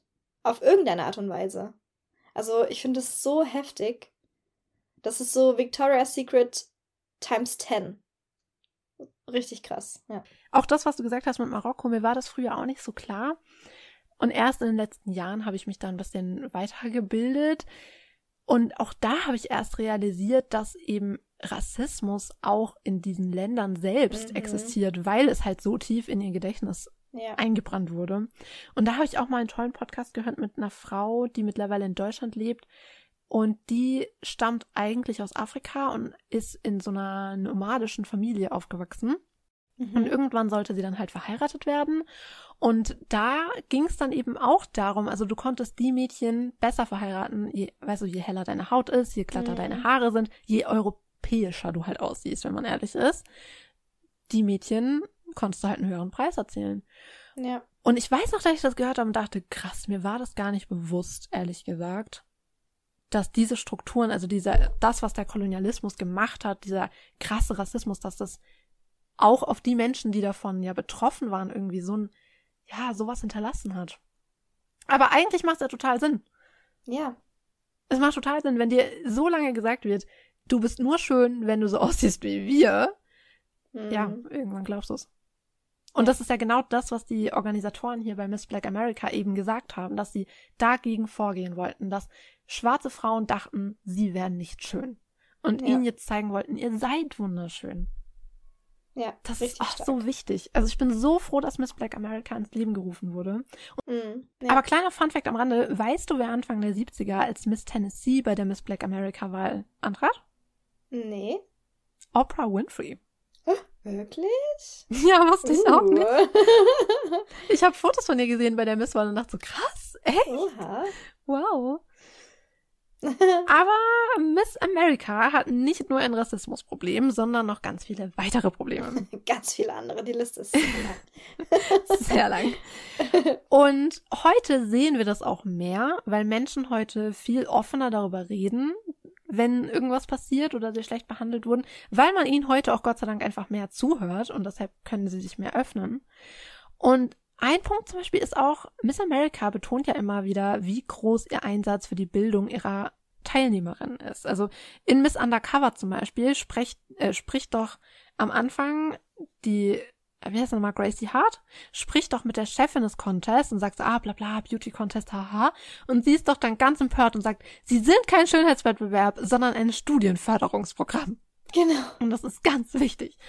Und diese Szene ist sehr realistisch, weil so stellt sich auch die echte Miss America Organisation dar. Mhm. Obwohl ich kurz klarstellen will, Miss Undercover spielt nicht bei Miss America, sondern und auch nicht bei Miss USA, sondern bei der Miss United States. Also es gibt viele, sehr viele verschiedene Beauty Contests, aber wollte ich nur kurz am Rande erwähnen. Aber auch die Miss America Wahl stellt sich eben als so eine Organisation dar. Also dass sie eben ein Studienförderungsprogramm sind. Sehr feministisch, sehr modern. Aber vor ein paar Jahren gab es dann eine große Diskussion und auch eine große Recherche darüber, ob die Organisation tatsächlich so viel Geld für die Förderungsprogramme ausgibt, wie sie selbst angibt. Und nein, das tun sie nicht. Also ich fasse es Ich ganz wollte kurz. gerade sagen, nein. lass mich raten, die Antwort ist nein. Nein, es war eine sehr äh, Wow. komplexe Recherche, die da stattgefunden hat. Und ja, da geht's Ah. nicht so mit rechten Dingen zu. Wer hätte das vermutet? Weltbild zerstört. Einen richtig krassen Knall gab es 2017, denn da gab es einen E-Mail-Leak. Die Huffington Post veröffentlichte E-Mails zwischen dem Chef Sam Haskell und weiteren Verantwortlichen. Und diese E-Mails hatten es in sich. Also die Verfasser lästerten über Kandidatinnen, über ihr Aussehen, schrieben vulgäre Dinge über deren Sexleben. Also wirklich ganz widerliche Dinge. Es gibt eine Kandidatin, auf die hatten sie es besonders abgesehen. Und meine Güte wurden Sachen über die geschrieben. Also es wurde gesagt, ach, die schläft mit jedem, jeden Staat, den sie bereist, da schläft sie mit jemand. Wir vier hier, also vier, wir vier coolen Männer sind wahrscheinlich die einzigen, die noch nicht mit ihr geschlafen haben. Bla bla bla. Sie haben sie krass gefettshamed, also wirklich krass. Und lauter möglich, also wirklich die widerlichsten Dinge. Und es gibt also heute, also aktuelle Interviews mit dieser Miss Miss America, die sagt, das hat, also von den E-Mails wusste sie nichts, aber sie war auch nicht verwundert, weil sie richtig schlecht behandelt wurde damals. Also sie meinte halt, sie hat sich mit diesem Sam Haskell einfach nicht verstanden. Also das ist ziemlich schnell erkaltet, diese Beziehung zwischen den beiden. Und ab da ging es dann abwärts. Also sie wurde richtig mies behandelt als Miss America und danach wurde es halt noch schlimmer. Also sie hat mit einer anderen Frau zusammen so ein so ein Coaching-Ding gegründet, so eine Coaching-Agentur für zukünftige Misswahlen. Weißt du, das machen ja viele ehemalige mhm. Misses, dass sie sowas machen. Ist ja eigentlich auch eine gute Idee. Und daraufhin haben sie eine Liste veröffentlicht von Coaching-Agenturen, die zugelassen sind beim Miss America Contest und deren Agentur stand nicht drauf. Und damit war ja ihr gesamtes Geschäftsmodell am Arsch. Aber es ist auch geil, dass sie Agenturen erstmal öffentlich zulassen müssen. Like, hä? Also, was schätzt dich denn, von wem deine Contestants gecoacht werden? Weil ich glaube, das Spiel, also weil ich glaube, viele von denen können sich nicht leisten und bekommen dann auch so ein bisschen Sponsorship von der Miss America Wahl. Und es wird halt nicht gesponsert, wenn du dort bist, wenn du dort in die Lehre gehst. Und damit war okay. natürlich deren ganze Arbeit irgendwie, ja, konnten sie vergessen. Und sie wurden eben, wie gesagt, auch systematisch, also sie wurde systematisch fertig gemacht von denen und so als Persona non grata behandelt. Also der aktuellen Miss America wurde dann gesagt, sie darf nichts mit der zu tun haben, sie darf keine Fotos mit der machen, sie darf nicht auf deren Partys gehen und lauter so Sachen. Also wirklich richtig furchtbar. Was für ein Kindergarten? Hallo, erwachsene Männer, die sich verhalten wie kleine Kindergartenkinder. Vor allem, ich frag mich, ich wüsste echt gerne, was da dahinter steckt, weil vor allem auf sie haben sie es richtig krass abgesehen und ich frage mich, warum. Also es muss doch einen Grund dafür geben. Meine bisschen Vermutung ist vielleicht, dass er auf sie stand und nicht bei ihr landen konnte. So wirkt es ein bisschen, weißt oh du, so ein Mann, ja, der denkt, ich kann alle Egos, haben. Die instabilsten Dinge dieser Menschheit. Also so habe ich ein bisschen das Gefühl, weil er ja auch so extrem über ihr Sexleben lästert. Mhm. Und für mich hat das sich ein bisschen so angefühlt. Weißt du, dass er halt so ein Typ ist, der denkt, ah ja, ich kann sie alle haben. Und ja dann enttäuscht ist, verletzt ist, wenn es nicht so ist. Also so hat es ein bisschen gewirkt, aber keine mhm. Ahnung, wahrscheinlich werden wir es nie erfahren, aber auf die hatte es richtig abgesehen und sie hat auch im Interview gesagt, sie war wirklich, sie hatte schon Suizidgedanken, ihr ging es richtig schlecht. Also das war halt echt extrem, aber in diesem E-Mail-Verlauf wurden auch viele andere beleidigt und also wirklich widerlich. Es gab zum Beispiel eine, die sich mal öffentlich gegen Sam Haskell ausgesprochen hat und dann ist irgendwann eine andere Miss America verstorben.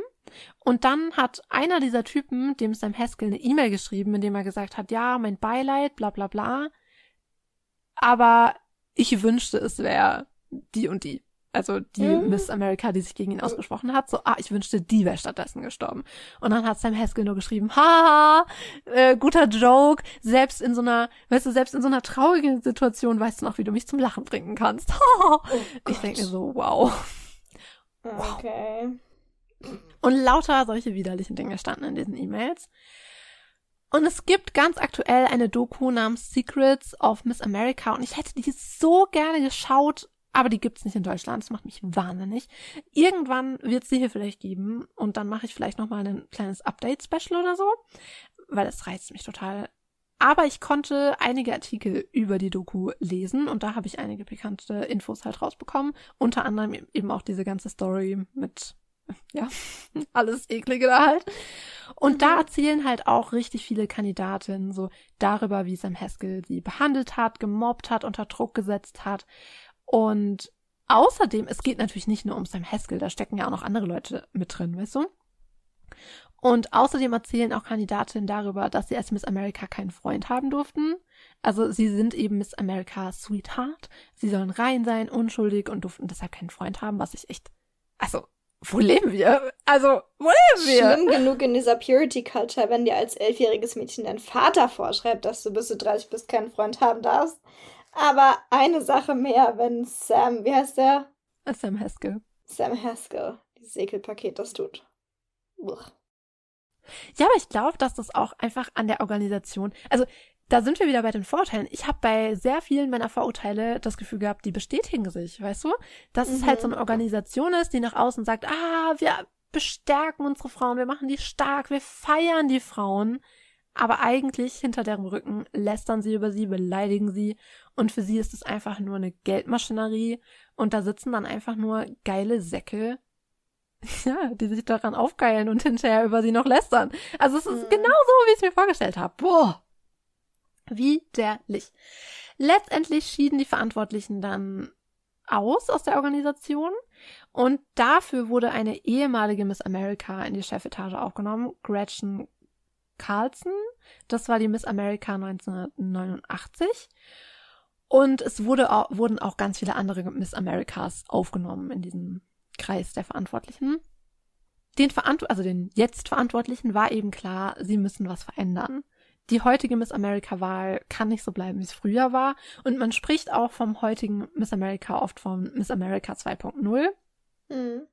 Man wollte, dass es weniger ein Schönheitswettbewerb im klassischen Sinne ist, sondern ein Wettkampf, in dem es aber mehr auch um die inneren Werte geht. So wurde 2018 der Bikini Walk abgeschafft, denn das Augenmerk sollte nicht mehr auf der physischen Erscheinung liegen, sondern eben auf dir. Und richtig witzig, eine richtig krasse Veränderung gab es bei der Altersvorgabe, denn zu dem Zeitpunkt war das Höchstalter 24 und wurde jetzt erhöht. Und willst du mal raten, auf was es erhöht wurde? 25. Ja. Echt? Oh. Ja. Leute, verarschen kann ich mich doch selber. Also hallo, ich hätte es voll geil gefunden, wenn zum Beispiel so eine Senior-Kategorie noch eingeführt worden wäre.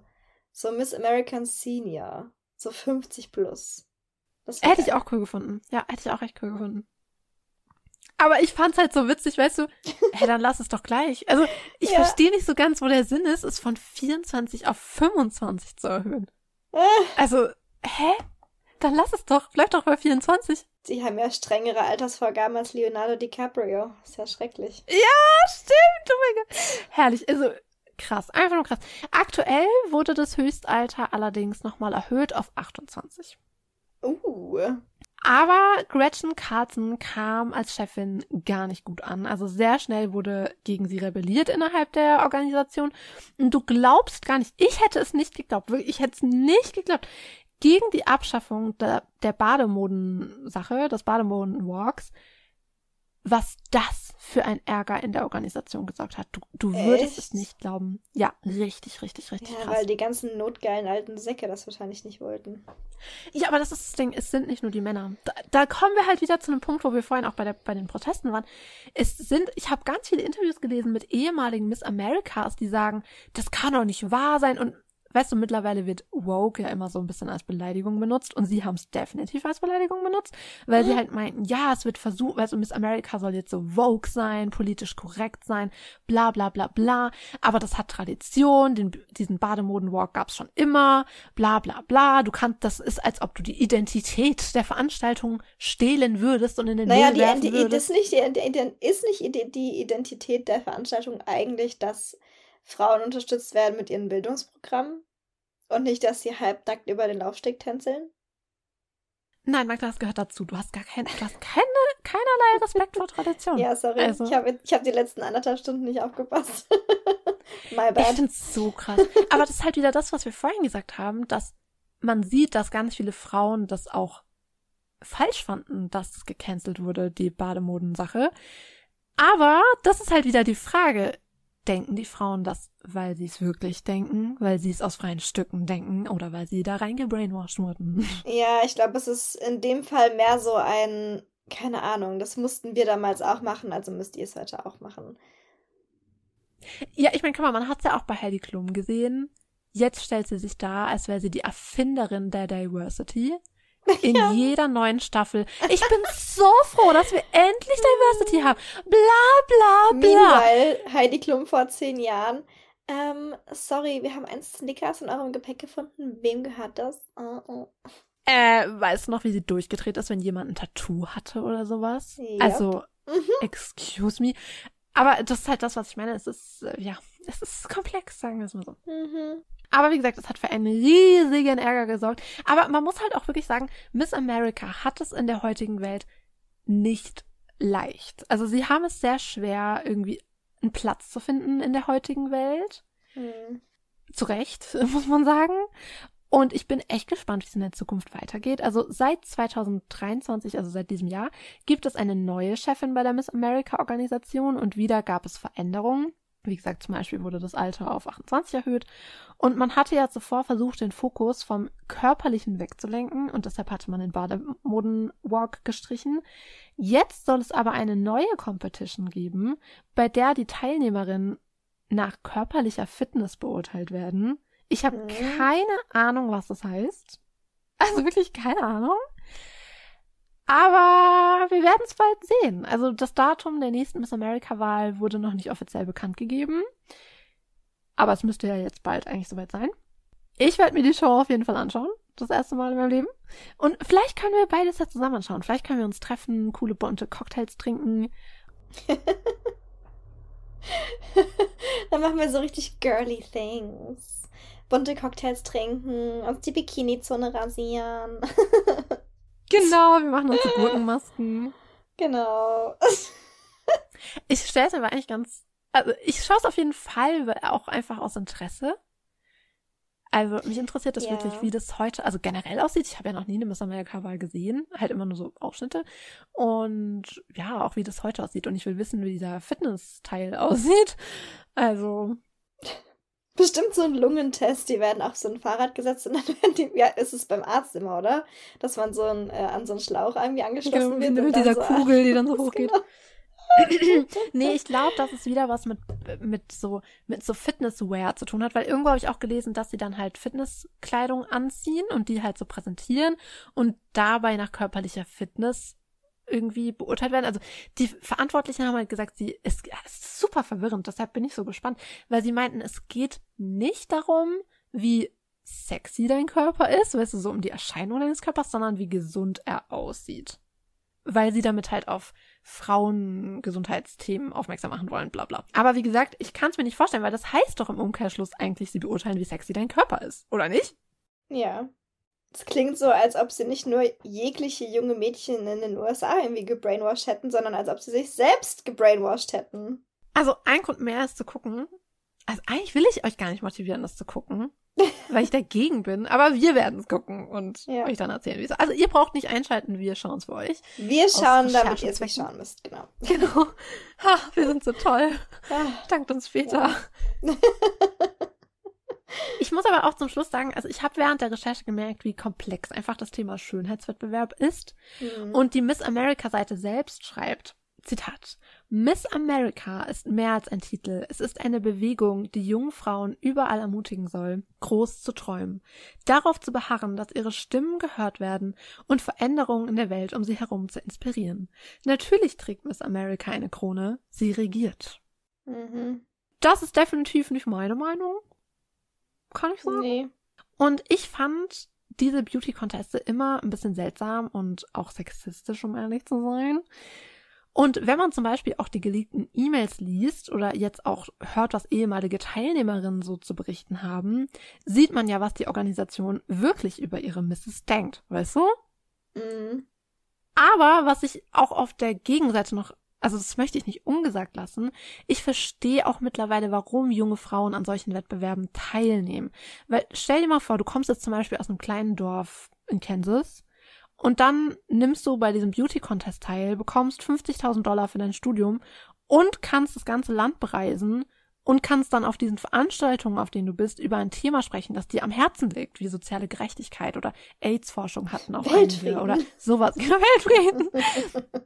sowas. Weißt du, das ist schon cool, muss man sagen. Also ich habe auch einige Interviews gelesen mit ehemaligen Miss Americas, die gesagt haben, weißt du, ich komme aus einem winzigen Dorf, irgendwo im Nirgendwo, hatte gar keine richtige Perspektive, vor allem wenn wir jetzt über die 50er oder 60er oder so sprechen. Und dann war da diese Möglichkeit, Miss America. Und das war meine Möglichkeit irgendwie, ja, Fuß zu fassen in der Welt, auch Amerika zu sehen und was zu erleben und so. Und das verstehe ich ehrlich gesagt schon auch. Mhm. Ja, stimmt schon. Ja, also ich muss ehrlich gestehen, von der Perspektive habe ich es noch nie gesehen. Ja, ich bis jetzt auch nicht, aber macht ja total Sinn, weil same. Also ich komme ja auch von einem Dorf und es fühlt sich manchmal einfach sehr klein und auch sehr perspektivlos an. Also gerade wenn du schon gesagt hast, so in den 60ern, so früher, gerade ohne Internet, weil ich meine, klar, heute kannst du ja viele Jobs auch einfach von zu Hause machen, dann ist es egal, ob du in Berlin sitzt oder in, weiß ich nicht, Bornheim, mitten in Rheinhessen. Das ist dann egal, aber letztendlich, also es ist einfach ein anderes Lebensgefühl, wenn du weißt, es gibt einen Contest, der dir die Möglichkeit gibt, weiß ich nicht, vielleicht auch weniger Risiko zu haben. Ich meine, wenn du jetzt nach New York ziehst in den 60ern auf eigene Faust und du musst dir dort einen Job suchen und du musst dir dann eine Wohnung suchen und so, sondern du kannst erstmal die Welt erkunden und rauskommen aus deiner Komfortzone ohne großes Risiko sozusagen und kannst dann in der Welt Fuß fassen, wo du möchtest. Ob das auf dem Land ist oder in der Stadt oder irgendwo dazwischen, ist dann vollkommen egal, glaube ich. Total und eben ich glaube, es haben auch unglaublich viele Leute mitgemacht, um eben wirklich Geld für ihre Bildung zu bekommen. Hm. Ja, das muss man halt dazu sagen, auch dass halt die Studiengebühren ja weitaus höher sind als hier, ne? Ja, und das darf man halt auch nicht vergessen. Ach, ich weiß, ich finde es echt super spannend, das Thema. Ich hoffe halt, also wirklich, ich hoffe, dass sich niemand, der das jetzt gehört hat, irgendwie verurteilt fühlt oder so. Wir wollen niemanden verurteilen, you do you. Also wirklich, dein Leben ist dein Leben, nur du machst die Regeln und du bestimmst, was dir Freude macht ich finde, es ist halt nur auch wichtig, solche Themen zu hinterfragen. Weißt du, ich will es nicht verurteilen und sagen, das sind alles dumme Gänse, die damit machen, die da ausgebeutet werden und es nicht mal merken. so will ich, das ist nicht das, was ich denke und das ist nicht das, was ich rüberbringen will. Aber ich finde es halt wichtig, diese Strukturen zu hinterfragen und die Motive sich auch anzuschauen und ja, aber ich kann euch schon mal sagen, das wird nicht das letzte, nicht die letzte Folge zu diesem Thema geben, äh, zu diesem Thema sein. Es wird auf jeden Fall noch mal eine Folge über Schönheitswettbewerbe generell geben, weil ich das echt spannend finde. Aber ich glaube, ich werde auch noch mal eine Folge machen über Miss America oder so Beauty Contests in Amerika, also so Miss America, Miss, Miss USA und sowas, mhm. weil es gibt auch einige Bücher so über den sozialen Einfluss, den Einfluss auf die Gesellschaft und Frauen im Speziellen von diesen Beauty Contests. Also da steckt wirklich noch ganz viel dahinter. Und ich würde mich ganz gern darauf nochmal fokussieren. Aber ich dachte halt, man kann es nicht alles in einer Folge machen, weil guck mal, die Folge geht jetzt schon anderthalb Stunden. Mm. Und wenn ich jetzt noch yeah. anfangen würde, über äh, sozialpolitische Dinge hier zu reden oder so, ja, also. Also meine Überraschungsfolge, ist es dann die nächste Folge, die rauskommt, oder kommt dazwischen die Epochenfolge eigentlich? Nee, als nächstes kommst dann du. Also meine Überraschungsfolge nächste, nächstes Mal wird nicht so lange gehen. Ich denke, ich weiß mein Thema schon, weil ich bin da nicht ganz so sprunghaft. Ich überlege mir vorher gut, äh, was ich recherchieren möchte und fange dann damit viel zu spät an. Das ist normalerweise meine Herangehensweise. Aber ähm, ja, ich denke, ich weiß mein Thema schon und meine Folge wird Kurz und süß. Ah, ist doch auch gut, mal wieder eine kurze Folge zu haben. Also vielleicht nicht, nicht 20 Minuten kurz, aber kürzer als diese auf jeden Fall. ja, ich hab's mal wieder. Obwohl man über das Thema auch stundenlang reden könnte, also. Ja, wirklich. Also, wie gesagt, es gibt auch super viele Aspekte dieses Themas, die ich jetzt hier noch gar nicht angesprochen habe und so. Ich meine, auch was das am Anfang war, man muss sich mal überlegen, der erste Miss America Contest fand statt ein Jahr, nachdem Frauen das Wahlrecht bekommen haben. Also, mhm. weißt du, da steckt so viel noch dahinter. Und auch was es am Anfang war, es gab ja am Anfang schon diese, diesen Bademoden-Contest bei dieser Wahl. Und damals in Atlantic City, es war den Frauen ja noch verboten, ihre Knie am Strand öffentlich zu zeigen. Aber auf mhm. der anderen Seite hast du dann diesen Contest mit Bademode. Also, wie gesagt, da steckt super viel auch dahinter. Ja. Ja, ist schon krass. Also ich meine, ich habe mich da, habe mich da noch nie so reingefuchst und so, noch nie so krasse Gedanken drüber gemacht, aber es ist schon, es ist ein sehr komplexes Thema. Übertrieben komplex. Also ich fand es super spannend und wie gesagt, es ja, wird total. auf jeden Fall noch mal eine zweite Folge geben. Vielleicht sogar noch dieses Jahr. Mal gucken, mal gucken. es gibt, wie gesagt, so viele tolle Themen, deshalb. Hm. Ja, aber dann, ich hoffe, also dann hoffe ich, dass es euch gefallen hat und ihr dann in zwei Wochen wieder einschaltet, wenn Magda uns überrascht. Yes, also mir hat es auf jeden Fall mega, mega gut gefallen. Vielen Dank, dass du die Folge gemacht hast. Vielen Dank, dass du dieses Thema ausgewählt hast. Ähm, wie gesagt, ich habe mir da noch nie so groß Gedanken drüber gemacht, aber es ist schon krass, wie, wie das Patriarchat irgendwie so uns so im Schwitzkasten hat, aber gleichzeitig man irgendwie auch selbst daran noch irgendwie gute Sachen irgendwie findet oder versucht zu finden, weil wir es so gewohnt sind. Ich weiß ja auch nicht, vielleicht war das auch einfach nur so eine Abwehrreaktion von uns jetzt gerade, aber äh, ja, sehr, sehr interessant auf jeden Fall. Ich liebe es halt bei Themen, wenn man, also ich liebe es, wenn ich sehe, wie komplex Sachen sind. Also, dass es eigentlich wirklich sehr selten Dinge gibt, die nur schlecht oder nur gut sind, weißt du? Mhm. Sondern dass Themen eben Facetten haben. Ja. Und das finde ich super interessant, das zu sehen und dass es sich eben manchmal auch lohnt, über seinen Tellerrand hinauszuschauen. Weißt du, ich persönlich finde Beauty Contest trotzdem doof und würde trotzdem nicht teilnehmen und habe große Kritik daran. Aber ich sehe halt jetzt auch, dass es auch andere Aspekte davon gibt, die durchaus interessant sind. Mhm. Ja, total. Und ich glaube, so die, ich glaube, das Wichtigste, was man mal wieder daraus mitnehmen kann, ist, dass wir uns gegenseitig mehr zuhören sollten, auch mal mehr Fragen stellen sollten und dann eben, wie gesagt, auch die Antwort anhören mhm. und uns nicht verurteilen sollten. Ja. Ob wir jetzt einen Beauty Contest mitmachen oder nicht. Auf jeden Fall. Dann bis in zwei Wochen, meine Freunde. Ja, bis dann. Adios. ciao, ciao.